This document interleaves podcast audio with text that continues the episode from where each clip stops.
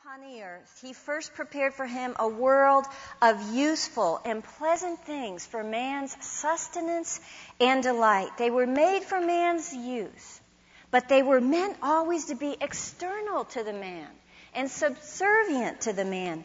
In the deep heart of man was a shrine where only God was worthy to come. Within man was God. Without man, a thousand gifts that God had showered upon him, but sin has brought complications and has made the very gifts of God a potential ruin for our soul.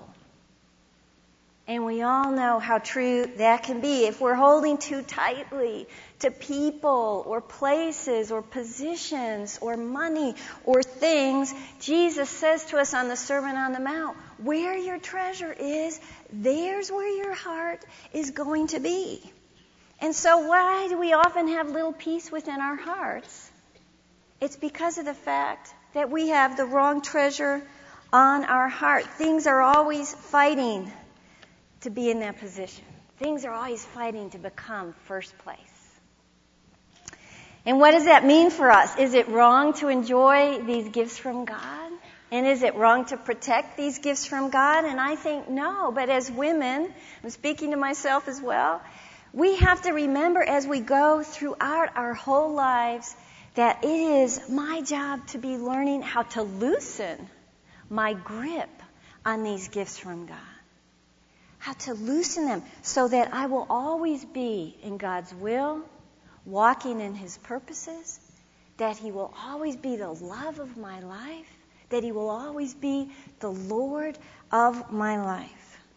That way, I will be in His will and walk according to His plans, and I won't get sidetracked.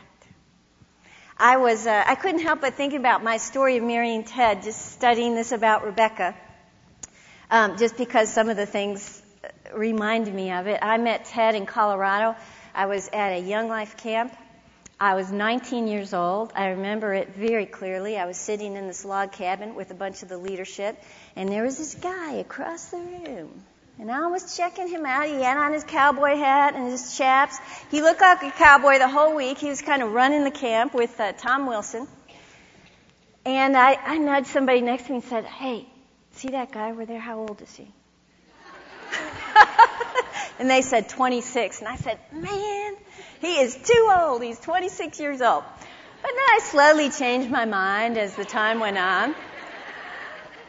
And uh, he'd come around to the snack shop where I worked and get donuts every day. And pretty soon I was putting the donuts in his mailbox.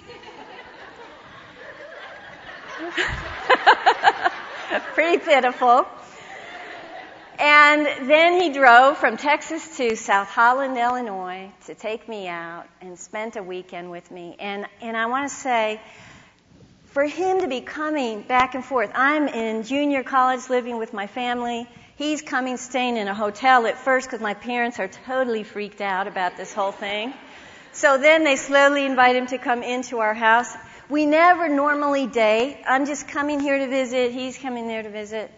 Next thing I know, um, I have a ring on my finger, and I know I'm supposed to marry him. In fact, some people say this, and this really was true. I was in Colorado. I actually had another boyfriend at the time, kind of hanging out with Ted though. And and I was standing uh, looking at Ted outside in a field one day with a bunch of people around us. And he was talking to someone, and I got this sort of word that says, this is who you're going to marry. Now, I have to tell you, when you're at a Young Life camp, you don't get to hang out with a guy very much if you're in leadership. I mean, we saw each other very sporadically. And I thought, that is the craziest thought I have ever had. But it was something that God was doing on my heart. So for me to get engaged at age 19, my friends thought I had lost my mind. I'd never been to a wedding. what do you do at a wedding? My mother didn't know what to do with the wedding, so I'm planning this wedding. if you look at my wedding pictures, I've got this wreath of flowers around my head. And it was hard. I was engaged, but I, I kind of walked around like this. Because people thought I had lost my mind, and frankly, I pretty much thought the same thing. we were married. I remember uh, Ted had driven up. He had been working at a Young Life Camp, Windy, Camp Windy Gap, when he came the week of our wedding, and he came to uh, my house, and he had on a tuxedo that he'd been wearing in skits at Windy Gap. Fortunately, did not wear it in the wedding. But I remember when the wedding was over, he uh, came out. We were leaving. We were not on camels like Rebecca. He had an old white Tornado with a white rickety trailer behind it. And I put all my earthly treasures, which I think were a few plants from the backyard that I'd grown, and some clothes. he didn't need the tra- the uh, the uh, trailer. Trailer. He didn't need the trailer. Anyway, we drove off, and I wept and I wept and I wept until he probably was sick and tired of me weeping. But I was leaving behind every single thing that I knew from my friends to my family. I had never lived outside of my home. But in my heart, as immature as I was, and as um, young as I was, and didn't know what I was doing, I did know one thing that if I was to stay in the will of God, He wanted me married to Ted, and He wanted me in Texas. And you have those stories. You have those stories where you think, you know, I just knew what I was supposed to do. It was hard. I had to loosen my grip on the things that meant the most to me. If we are set on pursuing God, if we would know God intimately, He asks us to loosen our grip, and I wrote down three ways we can do that. Commit our treasures to Him on your outline. And nobody illustrates this better than this woman in Luke 21. Look on your verse sheet. Jesus saw the rich putting their gifts into the treasury, and he saw a poor widow putting in two small copper coins, and he said, Truly I say to you, this poor widow put in more than all of them, for they all out of their surplus put into the offering, but she, out of her poverty, put in all that she had to live on.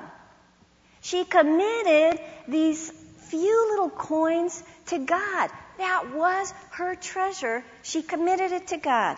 And secondly, on your outline, she relinquished control and ownership of these treasures. She realized the money is not mine. This is a gift from God on loan to me. 1 Corinthians 4 says this on your verse sheet. What do you have that you didn't receive from God? Since you did receive it, why do you boast as if you didn't receive it from God at all? Thirdly, we trust that God is enough to meet our needs. And I believe that's what this widow was doing when she was so faithful to give this gift to God. I had a friend that used to like to throw out a phrase if I would go shopping with her. If someone said, Wow, you're out there shopping, you're excited, I need that. She would always say, Need that or want that? You've heard a party pooper, she was the shopping pooper. now, I realize now she was right. This is really what attitude we have to have when we consider all these wonderful gifts that God's given us. I don't need them. I enjoy them, but I don't need, in order to live out God's will in my life, I don't need this job or this money or this car or this person in my life.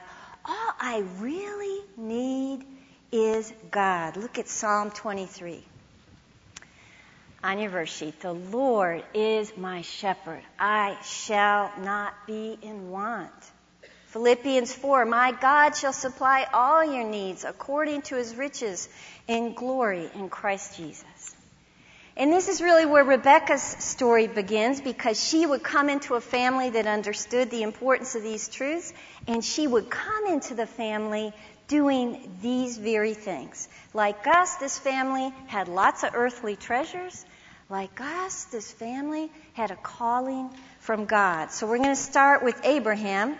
About 20 years before Rebecca would meet her future father in law, he would have a huge test. I would call it a treasure test. His call from God was that he had been called away from the, his land and his people to begin a nation set apart to worship the one true God. Incredible. The nations were worshiping multiple false gods. This would be the beginning of the Jewish nation. And so Abraham leaves Mesopotamia and he travels 500 miles. He obeys God. He's in the land of Canaan. And then God makes a covenant with Abraham to bring him descendants and land and blessings. And Isaac is a promise to be his heir.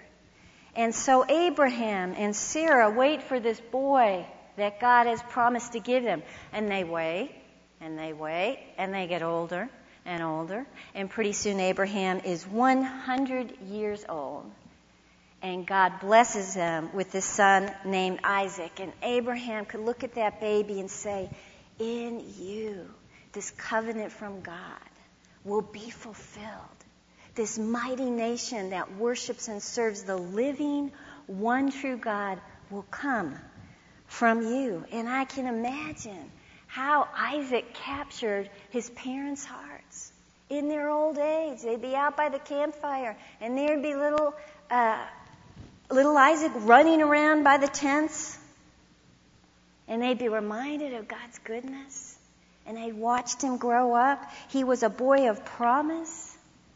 God had spoken to both Abraham and Sarah specifically about him, so when they looked at him, they saw the covering of God's blessings on him. What a joy in their life.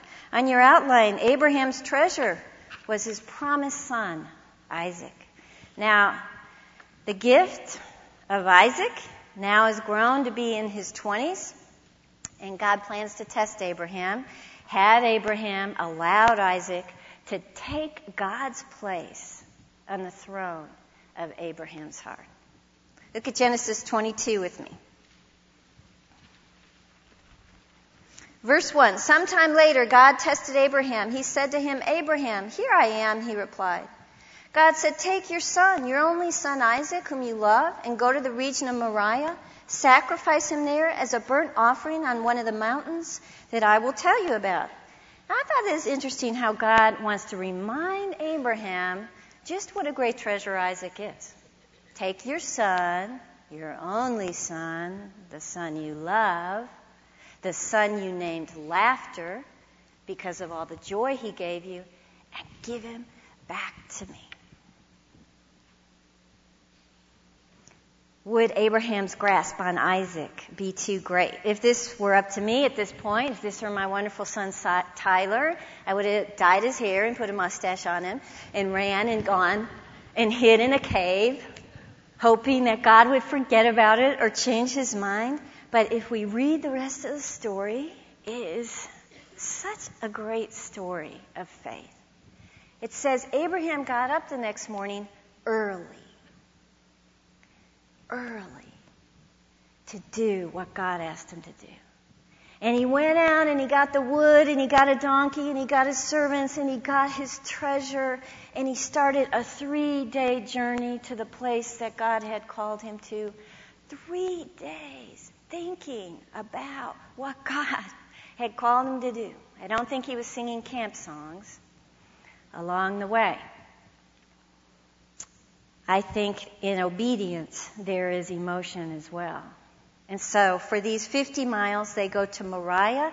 It was the very area where one day Solomon would build the temple of God in Jerusalem. Look at verse 4. On the third day, Abraham looked up and saw the place in the distance, and he said to his servants, Stay here with the donkey while I and the boy go over there. We will worship, and then we will come back to you. Okay, circle that word we. He's leaving, but he believes in his faith that somehow his treasure, Isaac, is going to come back with him, even if none of this made any sense. God planned the future through my son Isaac, and yet God wants Isaac sacrificed? Abraham believed Isaac would return with him. Abraham believed if God wanted to, he could raise my son from the dead. Look at Hebrews 11. By faith, Abraham, when he was tested, offered up Isaac, and he who had received the promises was offering up his only begotten son. It was he to whom it was said, In Isaac your descendants shall be called. He considered that God is able to raise men even from the dead. Look at verse 6. Abraham took the wood for the burnt offering, placed it on his son Isaac. He himself carried the fire and the knife, and as the two of them went on together, Isaac spoke up and said to his father, Father, yes, my son, the fire and the wood are here, but where's the lamb for the burnt offering? Abraham answered, God himself will provide the lamb for the burnt offering, my son. And the two of them went on together. Okay, Abraham's got the knife, but with this sweet question, Isaac sort of stabs a knife into his father's heart. He doesn't understand yet. Abraham hasn't explained to him what God has called him to do. We see Abraham's faith again. God's going to provide. And so then Abraham takes his greatest earthly treasure, he ties him up, he gets an altar of wood that he makes. He lays Isaac on top of it. He stands next to it. He raises his hand with a knife in it and prepares to take Isaac's life. And then God intervenes. Look at verse 11. An angel of the Lord called out to him from heaven, Abraham, Abraham, here I am. Don't lay a hand on the boy. Don't do anything to him. Now I know that you fear God because you haven't withheld from me your son, your only son. Abraham looked up, and there in a thicket he saw a ram caught by its horns, and he went over and took the ram and sacrificed it as a burnt offering instead of his son. Abraham's grip on his son Isaac was loose enough that he was obedient to God. In his response, he obeyed what God called him to do and he demonstrated one of these things we talked about at the beginning, how to keep our grip loose. He demonstrated, I've committed Isaac to God. He doesn't belong to me. He belongs to God. And then Abraham will name this place Yahweh, Yahweh Yireh, which means God will provide. And even better interpretation is God will see to it. God's in control. What a great thing for us to remember. When I think things look really out of control, God will see to it. He will provide. One man said this, as God has saved our souls, as God has made us his own, we can be assured that with the whole of our lives, God will see to it. I have a friend who, uh, I guess a year and a half ago, called me, and everything in her life was falling apart family relationships, a move, and then the worst news of all, her father was found out to have um, a very serious illness. And so we talked about it and, and decided, you know, all we can do is commit these things to God and pray that somehow God will work good in these situations. And after months, it was an amazing thing. Her father did not know the Lord. He came to Christ immediately after they began praying. He became on fire for God, and his last six months with his family was spent talking about the goodness of God, and it restored family, and it brought people together. And God took that treasure home, but they knew where He was going because they had committed all those things to Him. God saw to it.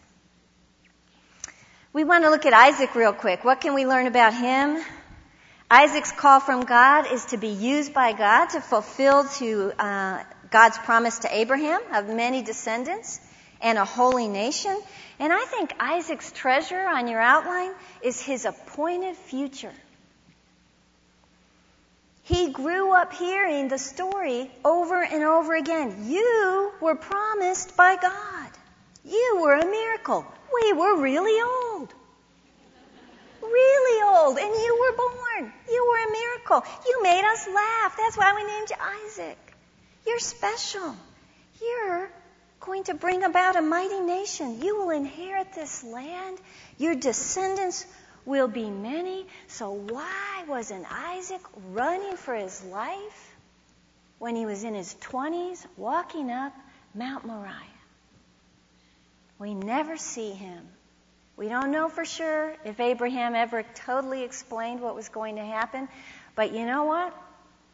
When you're lying on wood, you're tied up, and your dad's standing next to you with a knife, you pretty well figure out what's going to happen next. He doesn't run. He's willing. He submits himself. I think he believed my father follows God. This must be from God.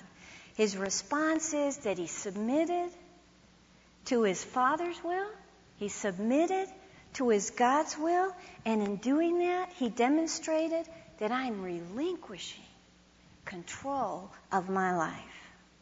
My grip is loose. He proved that by lying there with his father standing over him.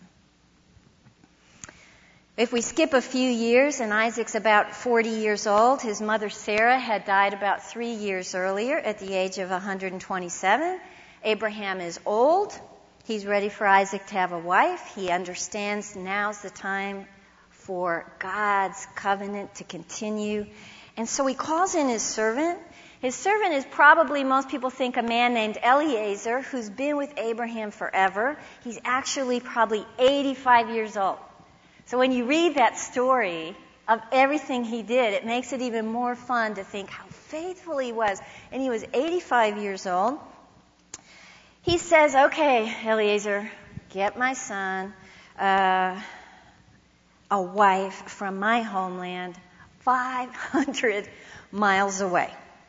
Of course, Eliezer's thinking, why not find a wife in Canaan? Or why don't I just take Isaac back there? He can find his own wife. Both of those things would have denied the reality of the promises of God. Abraham was called to live in Canaan and be the father of a mighty nation, but never was he supposed to take on the Canaanite people into his family, these people that worshiped false gods. And so Abraham is persistent about sticking to the plan of God. No, you have to go back to my homeland and you have to get a relative. When Eliezer questions how can he find some strange woman and convince her to come back in, with him, Abraham says it again Yahweh Yireh. God will see to it. He has my whole life. God will see to it. And Eliezer places his hand under Abraham's thigh and agrees to this oath, meaning this was a very serious, uh, serious oath. And I think it can mean a couple of things, one more than another, but some people think maybe this intimate touch from Eliezer meant, okay, if I don't keep the oath, your descendants, Abraham, can avenge me for not following this oath we're taking. But I think what some other people think as well I think it was a, a gesture that Abraham was saying, Remember the promise, Eliezer. Many descendants. And some people even believe it was a gesture saying, Many descendants and a final Savior are to come from me. In fact, one man said this this was a godly oath by a godly man taken and administered in the light of his greatest hope, the coming Savior. In fact, John tells us, Jesus tells us in John 8, that Abraham rejoiced to see his day. Look on your verse sheet. We'll connect these two. Genesis 12:3. In you all the families of the earth will be blessed, Abraham. And then Jesus says in John 8, Your father Abraham rejoiced to see my day, and he saw it, and he was glad. He saw that day through his son Isaac, the beginning of the covenant of a holy nation that would culminate in the birth and the life of Jesus Christ, the Savior of the world. You might write on your um, outline next to the word Rebecca, there's two things this story of Rebecca demonstrates. First of all, the providence of God. He is about to orchestrate, God is, all the events to continue on with his promises to Abraham. In fact, when you read the story, you might want to go back sometime and circle every time you see the word God's kindness or loving kindness, circle it because that is demonstrating more than just God's kindness. That word means loyal love or loyal to the covenant. So every time Eliezer talks about God, he's saying, don't forget your loving kindness, your loyal love to Abraham, your loyalty to the covenant. And it's also, secondly, demonstrates the story of Rebecca our responsibility to be faithful to the will of God. We can't be clinging to our treasures and be faithful to the will of God in our lives. Abraham was faithful by calling in Eliezer saying, Hey, okay, go find a wife outside of these Canaan women. Eliezer was faithful to his holy commission, and Rebecca would prove faithful as she stepped in to the plan of God for her life. Her calling was to become the wife of Isaac and together serve the living God. So Eliezer heads out, and when he reaches Mesopotamia with his ten camels, which, by the way, to have ten camels was a great sign of wealth, he would have kind of stood out among the people around the well. The Bible says that the sun is setting, they are exhausted, he has his camels kneeling, which is what they would do to have them rest alongside um, this well. He is outside the town of Nahor, which is the name of one of Abraham's brother, next to the town of Haran, which is another one of Abraham's brothers. And in early evening, the women come out to draw water. And we picture this faithful servant standing near the water, diligently praying to God according to his loyal love, his loyalty to the covenant. And he prays this that whoever he asks for a drink will also say, Okay, and let me get your camels a drink. Now, that is a huge prayer of faith. To think a woman is actually going to say that when you have 10 camels, each camel drinking about 25 gallons of water at least a huge thing for him to pray. It required a lot of faith. But when we read the text, it says, As daylight fades, we see Eliezer, and he says to God, See, I'm standing near the spring. And when you interpret that correctly, it says, See, God, I've taken my stand. I am resolved that you've heard my prayer, and I'm going to have faith in your loyal love that you will answer my prayer. And I think his lips could have been moving as he prayed in his heart. And before the last word comes off of his lips, God answers immediately. Rebecca comes walking out with the women. She's probably got her big stone jar with her. She is beautiful. She is unmarried. She is young. She is a virgin. And she happens to be Isaac's second cousin. Her grandfather and her great grandfather are brothers of Abraham, Nahor and Haran. And I just love it. I love that when we pray specifically, God is faithful to those things, like your wonderful testimony this morning about your daughter. Uh, it made me think about, I've had some really neat times in my life when I pray some specific things. And about four years ago, Ted and I took a group on a tour of some of the places that Paul uh, went on. We went to Greece and Ephesus and places like that, Philippi. But there were like three days we're on this little cruise ship to get to Patmos and some other places. And uh, the cruise ship in Greece, it was not the Carnival cruise ship, but it was still a great blessing, a great joy to be there. But I noticed on like one of the first days we were there, there was this group of kids that were students, summer students, and they were all just having the time of their lives. But there was this one guy that was really tall and really skinny and had really crazy hair. He sort of looked like Napoleon Dynamite, if you guys have seen that. That's what he looked like. And I would just every now and then kind of run into that group, and it would just kind of break my heart because they were all laughing and talking to each other, and this guy was always not joining in. I don't know if they didn't like him or he didn't know how to join in. And so I just prayed for him a couple days on the trip. And uh, then I, I decided, because God put him on my heart, I said, you know, God, I'm, you know, if you want us to talk with this guy. I mean, we're on this big ship and he's always with this group. You know, have him just be all by himself, alone somewhere one day. And then we'll go talk with him. The very next day, Ted and I are out on this thing. There's a million people. We decide to go back to our room. We step to the side of the ship, which has, you know, these long, narrow walkways with the railing looking out. There is not one person on that walkway but Napoleon Dynamite. Standing by himself, looking out to sea. And I said, Ted, we gotta go talk to this kid. Now, I hadn't Ted told, told Ted this story, so he's like, what? I said, we are supposed to talk to this boy. I just prayed this prayer. And he said, well, let's go. So I'd like to say some huge spiritual thing happened. Uh, we had a great time talking with him. I don't know if maybe he just needed to know he was lovable. Maybe he was miserable, and maybe we encouraged him. I'm going to have to leave that with God. And it got good. What a great specific answer to my prayer, and we kind of blessed him. And he went on his way, and it reminds me of Eliezer's story here.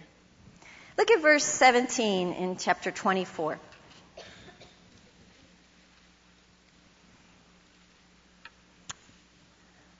The servant hurried to meet her and said, Please give me a little water from your jar. Drink, my lord. And she lowered her jar quickly. And after she had given him a drink, she said, I'll draw water for your camels too until they finish drinking. So she quickly emptied her jar into the trough, ran back to the well to draw more water, drew enough for all his camels. Without saying a word, the man watched her closely to learn whether or not the Lord had made his journey successful. Not only does she say, I'll water your camels, she goes beyond that. I'll water them until they're satisfied, until they've had enough. And she's polite and enthusiastic and hardworking and generous. And the word that people have been saying a lot, which jumped out at me, is she's fast. She quickly, quickly does this, quickly does that, quickly does this runs back to the well. This takes a, quite a bit of time. Eliezer standing, meditating on what God is doing here. When he finds out her father is descended from the line of Abraham and that she has invited him to stay in her house, the Bible tells us he fell to his knees in worship of God, understanding this is the work of God. I have a dear friend in this church who was telling me last year how her husband had been praying for specific ministry opportunity so diligently and one day God's answer was yes and they were back home and she was calling his name because she wanted to talk about it and she came around the corner and came in the living room and there he was on his knees praising God for what he had done. That's our response when we see God answer our prayers. We should always be so overwhelmed that whatever we're doing, we stop and we fall down and we worship God. And you know, what if Eliezer hadn't done that? What if he had not attributed any of these things to God? I don't think Rebecca would have either. Eliezer was used by God to encourage her faith so she could walk away from these earthly treasures that she had. When they get back to their home, to Rebecca's home, Eliezer's still so excited. He has to tell this wonderful story again. He tells the story of Abraham. He tells the story of Isaac. And as Rebecca listens, she begins to understand it's my story now. It's also my story. It's going to change her life forever. There is food laid out on the floor on rugs. That's how they ate. There's probably stone jars of wine, and there's a family sitting around this stranger with their eyes wide open, listening to these stories. And it's a calling of Abraham to a calling of their daughter, to a calling of their sister, Rebecca. And when he finished the story, I bet you could have heard a pin drop. If there were pins back then, you would have heard it. In fact, um, they say to each other, What can we add to that? So be it. She goes with you. This is from God. Eliezer is all about God's business, so he's ready to leave the next morning. Laban and the mother ask for more time. We're not exactly sure why. They might need to get accustomed to her leaving. Some people believe this 10 days really equals to 10 months. Some believe it equals to a year. And Eliezer's like, Whoa, we know it's of God. What is the delay here? We're going back. I also think if you read about Laban later on, what is Laban really interested in? Money. So he's really impressed with the wealth that, these things and these gifts that he's brought. In fact, when, when Laban runs to meet Eliezer at the well, it says he noticed his camels, the jewelry, the gold. And so I think he also might have been wanting to keep this guy around for some of those reasons. But that's just a guess. Then they have a novel idea. Hey, let's ask Rebecca. now, this wasn't done much. So they do. And I think maybe Laban and the mother thought, she'll say, give me some time. This tells you how God's been working on Rebecca's heart. She comes into the room. The young woman that God is pursuing, they look her in the eyes. Will you go with this man? She's heard about God's work in Abraham's life. She's heard about the miracle of Isaac. She's heard the prayer of Eliza and of Eliezer and how she fit into that. She knows what God's will is for her life, and so she says, I will go. And they do. But first we have to think are her treasures greater at this point than her faith? On your outline, you can list whatever treasures you might think she would have had at that point. Definitely family, and definitely home and country. I would write real big the word security. She was leaving everything that she knew. Her response is that she believed in the plan of God, and so she trusted God with her future. She wasn't holding too tightly to her treasures. And I just love this thought.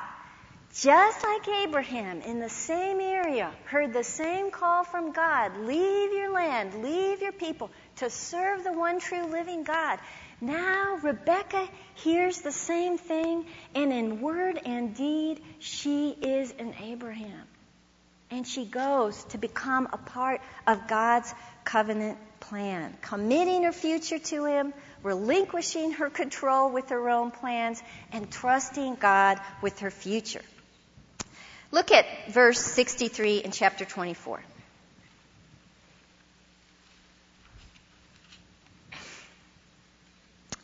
Then Isaac went out to the field one evening to meditate, and as he looked up, he saw camels approaching. Rebekah also looked up and saw Isaac. She got down from her camel, and let me tell you, the got down is means quickly. she is fast. She quickly got down from her camel, asked the servant, Who's that man in the field coming to meet us? He is my master, the servant answered. So she took her veil and covered herself. The servant told Isaac all he had done. Isaac brought her into the tent of his mother Sarah, and he married Rebekah, so she became his wife, and he loved her. And Isaac was comforted after his mother's death. This needs to be a movie scene. We picture a field with the sun setting, Isaac walking among the tall grass, camels coming from a distance, a beautiful woman on a camel jumping off. She takes her veil, which is built to cover her whole body. She wraps it around herself in modesty and respect. She is meeting her betrothed, who has probably been meditating on her, probably also been in prayer about Eliezer's mission. And he loved her. But what I love the best about this story is, but not before Eliezer told the story again. And what I love about that is, I think Rebecca was right there. So they began their union together, listening again to the loyal love of God together in worship before he took her as his wife. The result of her obedience would be that Rebecca would be used by God to build a nation that served the living God. And when it says here she was brought into Sarah's tent, that's very meaningful. Sarah was the matriarch of this covenant promise. Rebecca, by stepping into that tent, becomes the matriarch, and the patriarch goes from Abraham to Isaac together to fulfill God's plan. She would bring companionship and comfort to Isaac, and Rebecca would love and be loved in a union that would be very blessed by God. We can see the special union when they are faced with her barrenness. I think Rebecca was barren about 20 years. And uh, you're thinking, okay, we had this promise. I came here for this reason. They had faith. They took these concerns to God. They cared for each other. Isaac prayed for her in her barrenness. And God sovereignly blesses them with twins, Esau and Jacob. And God even comes to Rebecca because she's praying when they're struggling in her womb, and He says, You have two nations within you. The older son, Esau, would represent the Edomites, the younger son, Jacob, would actually have his name changed by God Himself to be Israel. One would serve the other. The older Esau would serve the younger. And Jacob would come out holding his brother's heel so they named him Jacob. It means heel catcher. But the other name of it is trickster, which is a uh, adequate name for Jacob as he ran from God and made a lot of mistakes the early part of his life. I want us to look at chapter 25, verse 27. The boys grew up, and Esau became a skillful hunter, a man of the open country, while Jacob was a quiet man, staying among the tents. Isaac, who had a taste for wild game, loved Esau, but Rebekah loved Jacob. Now, no one in the Bible is perfect except for Jesus. We're going to learn some wonderful lessons here. Showing favoritism is one sign that you've got your treasures a little too tight in your hands. So when the time came for these young men to be blessed, and let me tell you, a blessing was a benediction and a prediction a holy prophecy of blessing spoken on someone that would come true later in their life. And when that time happened, Rebecca loved Jacob more. She would want Jacob to get that blessing. But secondly, I think Rebecca also remembered God saying to her, Hey, the older will serve the younger. And so she realizes, I want Jacob to have that blessing. Isaac probably knew those same words that God had spoken to Rebecca. He had prayed for her to have children. They were close. They loved each other. I think she had told Isaac, and Isaac either forgot or didn't care or ignored it because guess who he liked the most? Esau. Not so much because he was a hunter himself, he wasn't, but it always seems to revolve around food. He liked the taste of venison. He liked the taste of whatever they ate out there. And so he liked his son to go out and hunt for him. And also, it seems that Isaac ignores the character, the spiritual character of Esau. One man described him as spiritually dull. And one day he came in, and Jacob, who was the trickster, said, I'll give you some of the stew I made if you sell me your birthright as the firstborn. And he's like, whatever, okay eats his stew. he also marries a lot of Canaanite, well, a couple of Canaanite women, so he's got heathen wives. Isaac seems to kind of overlook those things.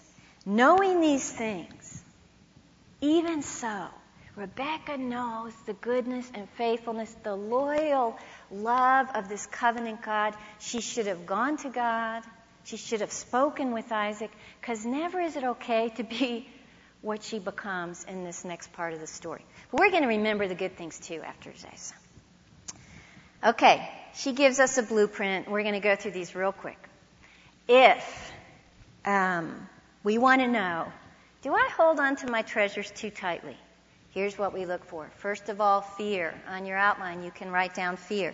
Fear will take over our hearts. I believe Rebecca overheard Esau's um, talking with his father. She overhears that he's going to be blessed. Jacob says, Isaac says, go out and prepare me a meal. And so some people think that Isaac's taste for game controlled his will. That seemed at this point to be pretty important to him. Rebecca forgot the faithfulness of God and became afraid. Look at Psalm 118. Here's what we should do. From my distress I called upon the Lord. The Lord answered me and set me in a large place. The Lord is for me. I will not fear. What can man do to me? And from my distress means from my tight place. The Lord sets me in a large place. Secondly, the next thing that happens is manipulation.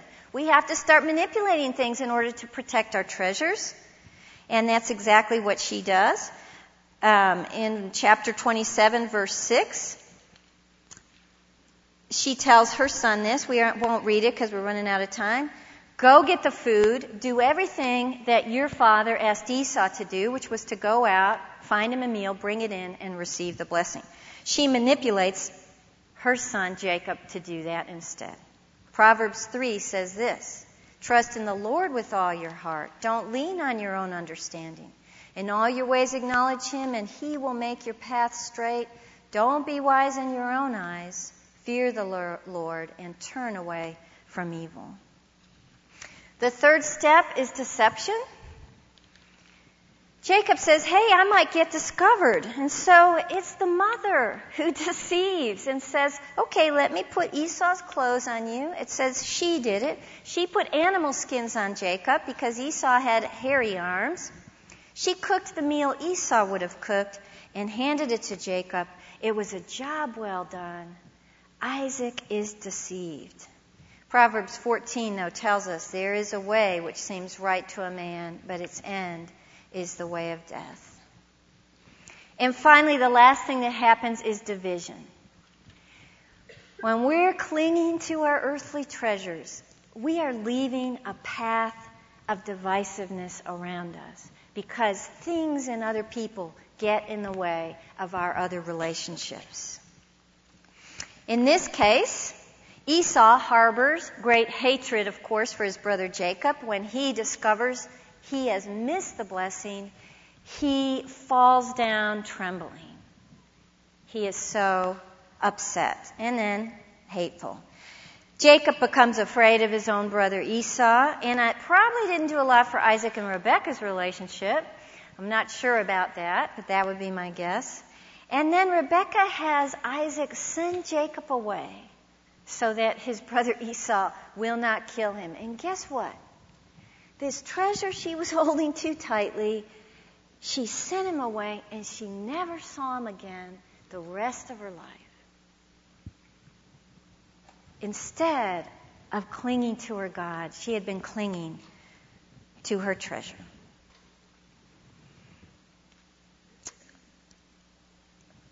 Commit our treasures to the Lord relinquish our control and our ownership of them, trust that God will see to it. One day Jesus was on a hillside. I'm going to close with this. He's in Galilee and he's discussing this very subject with a bunch of treasure seekers and he says this. At the time when he's talking, there are birds in the air, there are lilies on the field, and he points up and he says, Look at these birds. God takes care of them. And look at these lilies. Have you ever seen anything dressed so beautifully? So why are you clinging to your treasures and worrying? Doesn't God love you so much more than these things? He knows what you need. Jesus said, Seek God. Seek His kingdom. Seek His righteousness. And then everything you need, God will give to you. Doesn't God love you? Doesn't God love you? That's our greatest treasure. And it's the only treasure that will last forever. Let's pray. Father, thank you for the good gifts, but mostly for the incredible gift of your Son. And may we walk faithfully with him through this life. May he be our greatest treasure, and may we be a blessing for you. And we pray this in Jesus' name. Amen.